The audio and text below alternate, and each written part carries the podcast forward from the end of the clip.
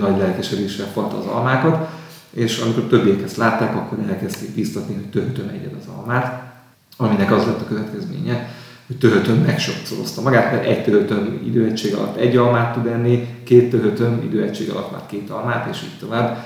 Tehát töhötöm egy idő után el fogja pusztítani az összes minket zavaró almát. Most ez van az oltásnál is, hogy mondjuk úgy, hogy egy almával próbáljuk felkelteni a fehérvérsejtek étvágyát, hogy felismerjék és megegyék a koronavírust. A koronavírus esetében ez az alma pont a tüskefehérje, amiről beszéltünk. Tehát valamilyen ravasz módon a tüskefehérjét juttatjuk be a szervezetünkbe, és próbáljuk megtalálni azokat a töhötöm fehérvésejteket, akik felismerik a tüskefehérjét és elkezdik elpusztítani. Ha töhötömből sok van, és fölismeri a tüskefehérjét, és elpusztítja, akkor nem csak a tüskefehérjét fogja felismerni, hanem a koronavírust is felismeri, és azt is elpusztítja.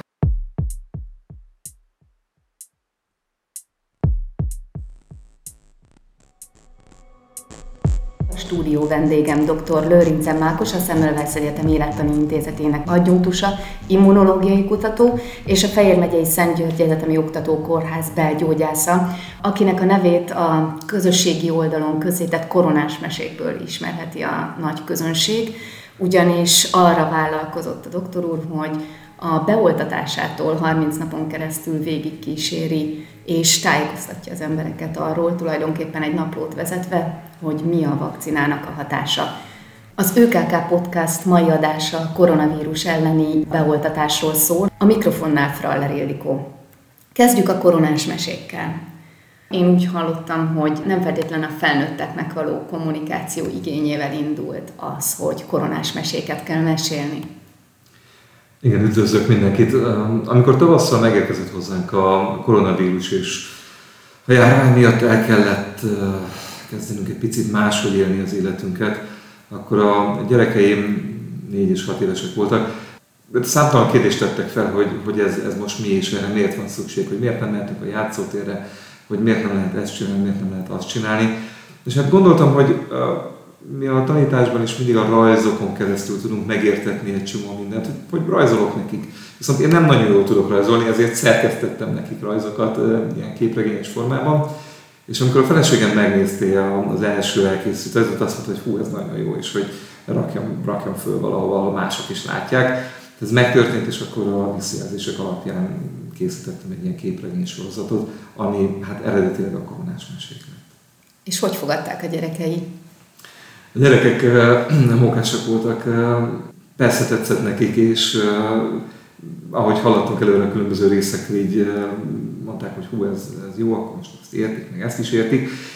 Egy idő után meg elkezdtek reklamálni, hogy igen, de három részről ezelőtt az volt, hogy, szóval hogy egész kis ilyen szakértőjévé váltak a dolognak, aztán jöttek a nehezebb és nehezebb kérdések, úgyhogy küzdöttem azzal, hogy na ezt most hogy magyarázom ki. Természetesen nem lehet mindent, és nem, nem is szerettem volna mindent tűpontos immunológiai magyarázattal ellátni, mert, mert nincs értelme. Tehát azt gondolom, hogy ebben az esetben kevesebb több, és az a jó, hogyha egy kerek egész történetet tudok elmondani a gyerekeimnek. És valószínűleg nem csak a gyerekeknek, hanem amikor mm, egyszerű embereknek, akik nem tanultak mélységében immunológiát, vagy, vagy akár orvostudományt, hogyha nekik próbálom elmagyarázni, hogy mi történik, akkor, akkor a, a kevesebb több. Sokan vagyunk olyanok, akik tanultunk biológiát, nem feltétlenül érettségiztünk belőle, de teljesen kínai az, hogy a, értjük a szavakat, ellenben fogalmunk sincs, hogy miről szól ez az egész, viszont nekem nagyon megtetszett ez a figura, ez a Először azt hittem napocska, de beleástam, beleástam magam a, tudományos weboldal tartalmaiba, és akkor ez egy tüskés. Igen, igen. Ez, hát ez a szerencsétlen koronavírus azért néz ki így, mert van egy nagyon jellemző fehérjéje, uh-huh. ez ilyen külső, hát támadó fegyvere. Uh-huh. Ez az a tüskefehérje. Tüske? Tüskefehérje. Tüskefehérje, és ez a tüskefehérje egyébként számunkra nagyon fontos, mert nagyon jellemző erre a vírusra. Az emberi szervezetben nem fordul elő, és hát aztán ezt a tulajdonságát használjuk ki az oltásoknál is. Ráadásul, hogyha ha tudjuk gátolni ezt a tüskefehérjét, akkor gátoljuk fel a vírus működését, és nem tud fertőzni, vagy hát sokkal kevésbé tud fertőzni. Egyébként a közösségi oldalon feltett képeknek, képregénynek, illetve a naplónak is, a, amit említett is, hogy nem a tűpontosság és a szakmaiság a lényege, van azon felül egy nagyon kedves humora, meg tényleg a közérthetőség az elsődleges benne. A megszólítás a következő volt, talán az első képen. Hello, koronavírus vagyok, ismerjük meg egymást. Ezen az oldalon sokat olvashatsz rólam és az ellenségeimről, az immunsejtekről. Cserébe ígérem, hogy én is megpróbálok megismerni. Ha mégsem szeretnéd, hogy beugorjak hozzád egy jó kis házi bulira, akkor maradj otthon, és fogadj szót a Györfi Pálnak. Ez nem veszett el a naplóból sem, ami ugye január 1-én kezdett íródni, ugyanis december 26-ától kezdték oltatni az egészségügyi dolgozókat, és akkor jött az ötlet, Miért? A közösségi oldalaknak a szanaszét kommunikációjától, a hoaxok miatt miért kezdte el ezt a naplót? Valamikor karácsony előtt jött ki egy KSH felmérés, ami arról számolt be, hogy a felmért, eh, tehát a vizsgálatba bevont, vagy a felmérésbe bevont embereknek 30%-a gondolkodott el komolyan azon, hogy beoltatja magát, és 16%-a kérni az oltást biztosan. Ez volt a december közepi adat, ha jól emlékszem. És ez olyan mélyen megütött engem, hogy hú, itt nagyon nagy baj lesz, hogyha ez így marad. Hogy próbáltam a környezetemben lévő egészségügyi vagy nem egészségügyi dolgozók között is ilyen óvatos, kulatozó kérdéseket feltenni, hogy miért. És azt láttam, hogy az emberekben hihetetlen nagy bizalomvesztés van, rengeteg információ, rengeteg hír ömlött rájuk, amiből nagyon nehéz kiszűrni, hogy, hogy, hogy most mi a, mi a hiteles, mi, a, mi az igazság, és mi az, ami nem igazság, mi az, ami esetleg rossz szándékú. Hát velem is ez van, hogyha ha próbálok venni egy, gipszport ahhoz, hogy szobrászkodjunk egyet a fiaimmal, hát ezt nem szoktam, de hogyha ha valamit, ha valami ilyesmire törőm amit nem ismerek, akkor bármit elhiszek, hogy az van leírva, hogy a, a gipszpor almából készül, hát jó, nem is tudtam. Tehát nyilván az ember ilyenkor könnyen megvezethető. És nagyon nehéz eldönteni, hogy az egymásnak ellentmondó információk közül melyik a hiteles. És ezt a bizalmi hitelességi válságot próbáltam azáltal egy picit csökkenteni, hogy bemutatom, hogy mi történik az én esetemben, és azt gondolom, hogy ezzel nem bántok meg senkit, hiszen a saját bőrömről van szó, szó szerint. Ha valami esetleg kellemetlen, az úgyis akkor elsősorban nekem kellemetlen, és ilyen formában látják a, a, az olvasók, hogy ezért ez nem egy ördögtől fogható dolog, hogy az ember kap egy szurit a vállába. Kaptunk már eddig is rengeteget, és fogunk is kapni még számtalan oltást. Ezeknek lehetnek mellékhatásai, lehetnek kellemetlen reakciók, de nem erről van, nem, nem ez a fő üzenete egy oltásnak. A fő üzenete az, hogy valahogy meg kell állítanunk ezt a, a koronavírus járványt, és ezért cserébe egy tűrszúrást elviselni, meg esetleg egy másnap reggeli időemelkedést, az, az egy nagyon jó ár. És akkor ezek voltak a, a legerősebb tünetei, hogyha jól emlékszem. Igen, az első volt, ez ugye két oltásból áll az a típusú vakcina, amit, amit én kaptam. Az első oltásnál a vállam egy picit fájt, de ezen volt nagyjából bármelyik oltásnál, amit eddig kaptam, most semmi rendkívüli nem volt. A másodiknál, ahogy a vizsgálat minden, minden gyógyszert, minden oltóanyagot, minden vakcinát előzetesen, mint hogy embereknek be lehetne adni, tesztelni kell, vizsgálni kell. Még az elég nagy betegszámon, vagy hát akkor vizsgálati alanyszám lesz, ez a pontosabb kifejezés. És a vizsgálatban is jelezték, hogy a második oltásnál nagyobb számban kicsit kifejezettebb mellékhatások jelentkeztek. És hát én is ezt tapasztaltam, hogy még az első oltásnál szinte semmilyen kellemetlenséget nem éreztem. A második oltás követően ilyen a 18 26. óra között egy ilyen virózisszerű élményem volt, mint hogyha beteg lennék, de nem, nem folyt az orrom, nem köhögtem, nem, nem hoztam a náta típusos tünetét, csak a közérzetem, a gyengeségérzet, az izomfájdalom volt meg. És aztán, ahogy amilyen gyorsan ez jött, olyan gyorsan ez elmúlt, úgyhogy mondtam is a feleségemnek, hogy ha ennyire megúsztam a koronavírust, akkor én nagyon jó árat kötöttem, meg nagyon jó árat kaptam. Ez hány nappal volt ez a második oltása az első után? A második oltást én a 23. napon kaptam meg a, a, az első oltást követően. A gyártó javaslata az 21 és 28 vagy 42 nap közé szól. Mindent jól meg lehet indokolni, hogy miért annyi az amennyi, de ez már nem a mi problémák, hanem az, az oltó központoknak a feladata, hogy mikorra hívnak minket vissza.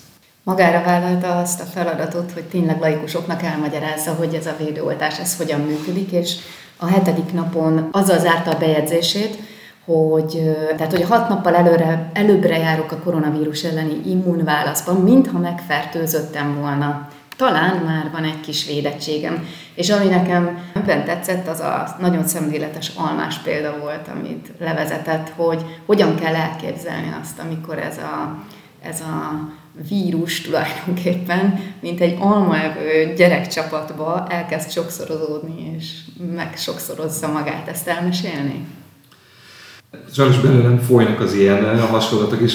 Bármit képes vagyok azonnal valami lehetetlen példával szemléltetni. Itt azt próbáltam megmutatni, hogy, hogy elképzeljük a fehér mint egy osztályt, egy általános iskolai osztályt, akkor egy osztályban sok, sok gyerek sokféle képességekkel rendelkezik, és ez igaz a fehér is. A fehér, minden fehér ami, ami létezik a szervezetünkben, ez eleinte egyedi. Mindenki valamihez ért. Hogy ennek a szakértelemnek lesz-e valami haszna az életünk folyamán, ezt a megszületésünk pillanatában ezt nem is tudjuk. Viszont, hogyha megjelenik valami probléma, és ebben a példában az volt a probléma, hogy ezt az osztálytermet valaki elárasztotta almával, és hát így nem lehetett tovább létezni, mert az almák hát, nagyon nyomták szegény gyerekeket. És hát a legtöbb gyereknek erre nem volt megoldása, mert hát alma, alma, mit lehet kezdeni az almával, viszont páran képesek voltak almát enni, mert tudták, hogy az alma evés az jó. És az egyik ilyen diák, hát ez töhötön volt, töhötön pedig nagy lelkesedéssel falta az almákat, és amikor többiek ezt látták, akkor elkezdték biztatni, hogy töhötön egyed az almát, aminek az lett a következménye, hogy töhötön megsokszorozta magát, mert egy töhötön időegység alatt egy almát tud enni, két töhötön időegység alatt már két almát, és így tovább. Tehát töhötön egy idő után el fogja pusztítani az összes minket zavaró almát. Most ez van az oltásnál is, hogy mi egy almával, mondjuk úgy, hogy egy almával próbáljuk felkelteni a fehérvérsejtek étvágyát, hogy felismerjék és megegyék a koronavírust. A koronavírus esetében ez az alma pont a tüskefehérje, amiről beszéltünk. Tehát valamilyen ravasz módon a tüskefehérjét juttatjuk be a szervezetünkbe, és próbáljuk megtalálni azokat a töhötön fehérvésejteket, akik felismerik a tüskefehérjét és elkezdik elpusztítani. Na most maga a tüskefehérje, ha mint olyan van jelen, önmagában jelen, akkor még nem okozna nagy problémát. A probléma az, hogyha van hozzá koronavírus is. És ha töhötömből sok van, és fölismeri a tüskefehérjét, és elpusztítja, akkor nem csak a tüskefehérjét fogja felismerni, hanem a koronavírust is felismeri, és azt is elpusztítja. Úgyhogy ha almával, tehát tüskefehérjével elő tudjuk edzeni a, a, a akkor remélhetőleg a későbbi igazi fertőzés esetében el fogják pusztítani nem csak a tüskefehérjét, hanem a hozzá kapcsolt vírust is. Az oltóanyagokkal kapcsolatban nagyon sok polémiát lehet olvasni, a, főleg a közösségi oldalakon, hogy melyik jó vajon, mit fogadjunk el, mit ne fogadjunk el, és valószínűleg nagyon kevés az olyan forrás, ami, amit egységesen az egész társadalom megbízhatónak tart és elfogad. Hogyan gondolkodjunk erről? Azt, hogy melyik oltás lesz jó, és melyik működik jól, ezt, ezt én nem tudom megmondani. Én azt tudom biztosan, hogy, hogy van egy olyan intézmény, pontosabban több olyan intézmény, de, de egy mindenképpen, aki erre alkalmas, hogy eldöntse, ez pedig az OGI. Tehát az OGI az a, az állami szerv, akinek az a feladata, hogy megvizsgáljon mindenféle gyógyszert, oltást, egészségügyi segélyeszközt, amivel mi találkozhatunk, ami minket kezel, amivel mi gyógyítani tudjuk magunkat, amivel mi orvosok gyógyítani tudjuk a betegeinket, ezt az ogyéinak meg kell vizsgálni. És az ogyéi azt mondja, hogy ez biztonságos, és ezzel lehet gyógyítani, akkor én azt gondolom, hogy nem kell nekünk ebben kételkedni. Már csak azért sem kell ebben kételkedni, mert az a vérnyomás csökkentő, amit, amit ma reggel bevettem, vagy, vagy azok a fogalmazásgátlók, amit az emberek jelentős része használ, vagy az a sampon, amivel az ember megmossa a haját, ezek mind átmennek egy gyógyi vizsgálaton. De nem csak a, a, a vegyszerek vagy a gyógyszerek, hanem, hanem az ételek, amit megeszünk, amit vásárolunk a boltban, ezek mind ógyéi vizsgálatnak vannak kitéve, ógyéi engedély alapján működtet egy csomó minden Magyarországon. Tehát, hogyha megbízunk a felvágott vásárlásban az ógyéinél, akkor nyugodtan megbízhatunk szerintem az oltóanyag esetében is az ógyéi véleményében. Olyan szakember gárda dolgozik ott, akiben szerintem semmi okunk nincs, hogy kételkedjünk. És ezt ők pontosan jól tudják magukról, hogy, hogy micsoda felelősség van az ő döntéseik mögött, úgyhogy nem gondolom, hogy nekünk ezen aggódnunk kellene, hogy ők azt mondják, hogy egy oltóanyagot lehet használni. Én úgy gondolom, hogy nem csak mint szakember és felesküdött orvos védőoltás párti és hangoztatja azt, hogy a védőoltásra szükség van, hanem többek között azért is, mert november óta a Fejér megyei Szent György Egyetemi Oktatókórháznak az intenzív osztályán a koronavírusos betegek ápolásában is közreműködött. És vélhetően elég sok olyan elrettentő példát és tapasztalatot tud magáénak, ami a védőoltás mellé állítja. Igen, csúnya kifejezés, de, de, nem nagyon tudom tompítani, hogy könnyű nekem, mert én látom, hogy mit tud a koronavírus. Ezzel a tapasztalattal pedig, pedig nem olyan régóta létezik a koronavírus, és ráadásul én is tényleg csak november óta veszek a nagy intenzitással részt a, a koronavírusosok ellátásában, de ez a két és fél hónap, ez nem, igazából egy hét rengeteg tapasztalat koronavírusból, és koronavírus intenzív ellátásban, meg aztán végképp, és könnyű nekem az oltást választani, hogyha látom, hogy mire képes a koronavírus. Persze nem mindenkinél zajlik a fertőzés ennyire csúnyán, mint amivel én tegnap vagy holnap találkozni fogok. De azért a betegek 2%-a, tehát a megfertőződöttek 2%-a ebben a fertőzésben meghal. És az összes beteg 10% a kórházba kerül súlyos tünetekkel. Azok az emberek is, azok a fertőzettek is, akik otthon vészelik át a koronavírus fertőzést, ők is elmondják, hogy hát azért ez egy cudarkemény betegség, és nem csak a betegség ideje alatt, hanem hosszasan utána elhúzódóan kínlódnak a, a tünetekkel, maradvány tünetekkel. És, és akkor ezen túl pedig van az, amivel mi találkozunk a, az intenzív osztályon, és nem csak az idősebb, nem csak az idősebb generációt kínozza meg ez a betegség. Az első melbevágó élményem, ez, ez még novemberből van, amikor egy nálam fiatalabb fiatal emberrel találkoztam, aki abszolút felfogta, hogy mit kell neki tenni azért, hogy gyorsabban túl legyen a koronavírus fertőzésen, mint másnak is. Nagyon becsülettel gyógytornászott, betartott minden kérést, amit mi kértünk, mi is igyekeztünk minden elérhető legjobb kezeléseket bevetni, de csak-csak rácsúszott a lélegeztetőgépre, amiről onnantól kezdve nagyon nehéz, göröngyös az út, hogy, hogy el lehessen adni a, a lélegeztetést, és, és valakiből újra egy, egy egészséges vagy egészséges eszközeli ember legyen újra. Úgyhogy jó egy hónapot töltött nálunk, és pont karácsony előtt tudott hazamenni.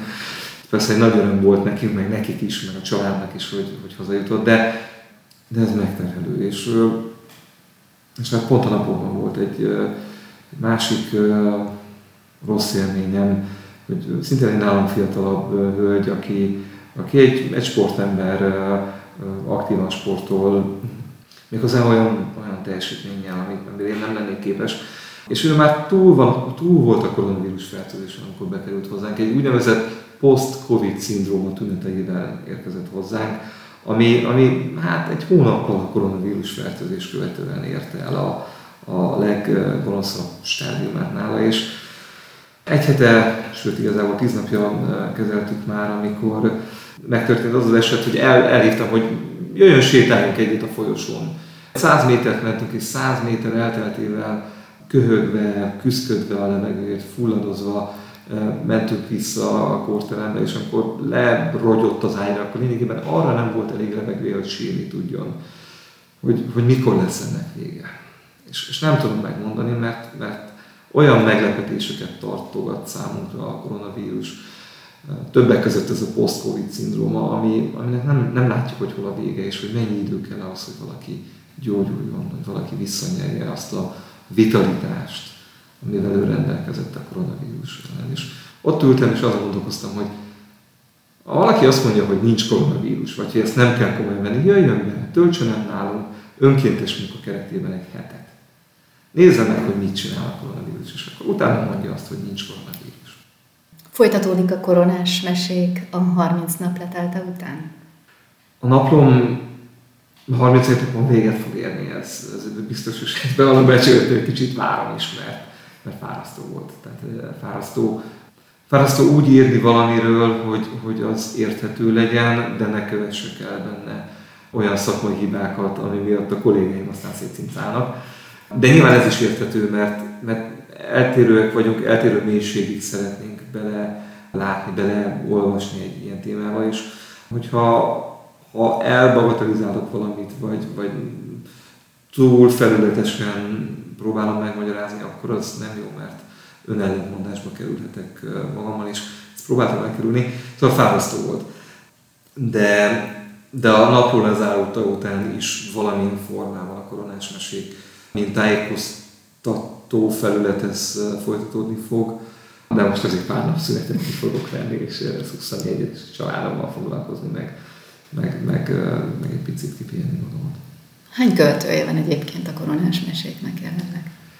A, ha a, az oldalak a közvetlen követői számát nézzük, akkor ez 23 ezer ember, aki, aki követője, de valahogy múltkor valami elemző felületre jutottam, ahol vissza tudtam nézni, hogy ez a blog milyen aktivitást ért el az elmúlt egy hónapban, és teljesen elképettem, hogy, hogy az egyedi elért embereknek a száma, ez 1 millió fölött volt az elmúlt 28 napban.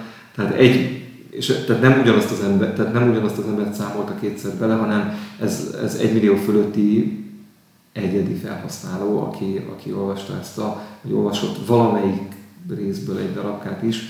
És ezt úgy sikerült elérni, hogy ebben nem volt benne az első napi bejegyzés, ami a saját felhasználó nevem alatt jelent meg, mert akkor én nem gondoltam, hogy ezt ennyien fogják elkövetni, de amikor láttam a, a lájkoknak, meg a, a megosztásoknak a számát, akkor mondtam, hogy húha, ezt én nagyon mellé kalkuláltam.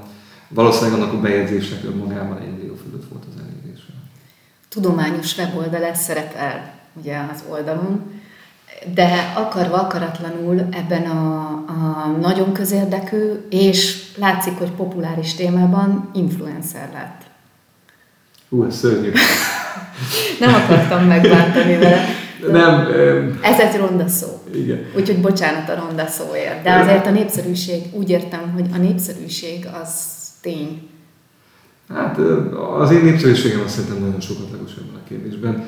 Az influencer egyébként egy bántó találó szó arra, ami, ami egy ilyen esetben alakul, mert óvatatlanul befolyásoljuk az emberek gondolkodásmenetét, információ, ismeretanyagát, információ készletét, azzal, ami, amit én és pár kollégám, és az a jó, hogy nem csak én kezdtem el ilyen orvosi, kutatói, immunológiai körből valamilyen közösségi aktivitást folytatni, hanem több olyan oldal, vagy, vagy több olyan eh, kollégám van, akik eh, aktívá váltak, és ennek nagyon örvendek, mert erre szükség van.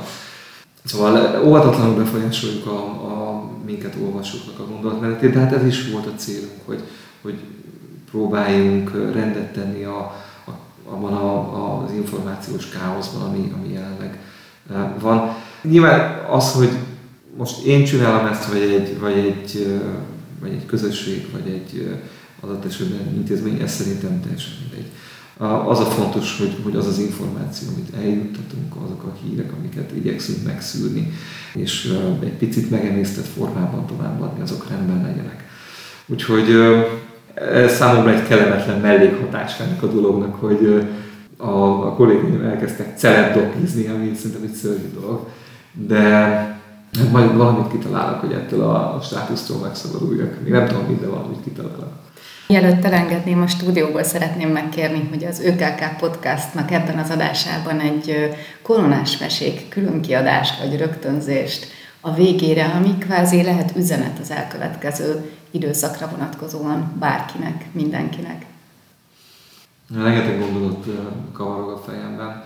Az biztos, és számomra ez a, ez a, a fő üzenete ennek a kalandnak, amiben itt belevágtam, hogy az embereknek igényük van arra, hogy az egészségükkel kapcsolatos dolgokról tájékozódjanak.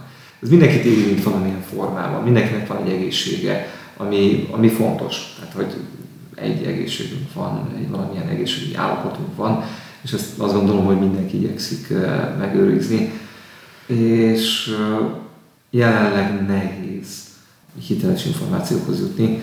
Mm, ha egy kis kritikát megfogalmazhatok a saját múltammal szemben, akkor az a biológia tanítás, amiről elkezdtünk beszélgetni az elején a, a podcastnak, az nem elégíti ki az embereknek ezt a vágyát. Emlékszem, hogy középiskolában, és ezt azóta többször sztorizgatom máshol, hogy középiskolában meg kellett tanulnunk a hidraállatok talajzaton való mozgásának a kinetikáját. Hát ez de akkor szörnyű volt, most pedig szörnyű elmesélni, hogy, hogy, hogy én ilyen tanultam, és nem tanultam arról, hogy, hogy mi a lépnek a funkciója.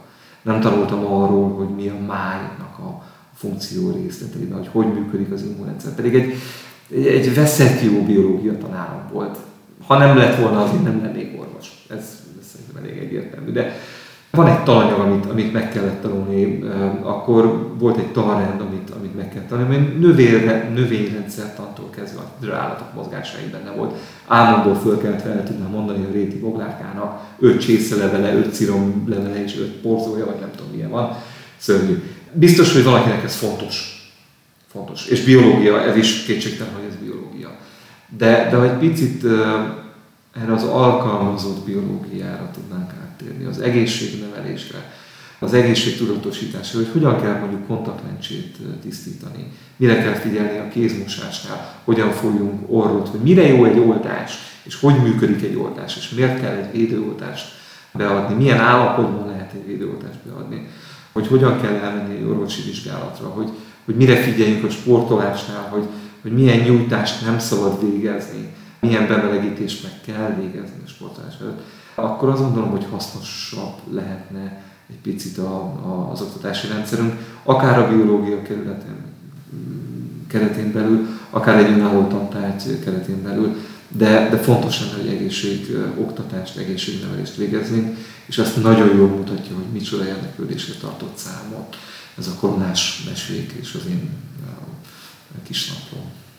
Köszönöm szépen, és be is töltötte akkor a küldetését ezzel. A mai ÖKK Podcast vendége dr. Lőrince Mákos belgyógyász, immunológiai kutató volt, aki a koronás meséknek ennek az internetes online naplónak az írója. A mikrofonnál Fraller Ildikót hallották.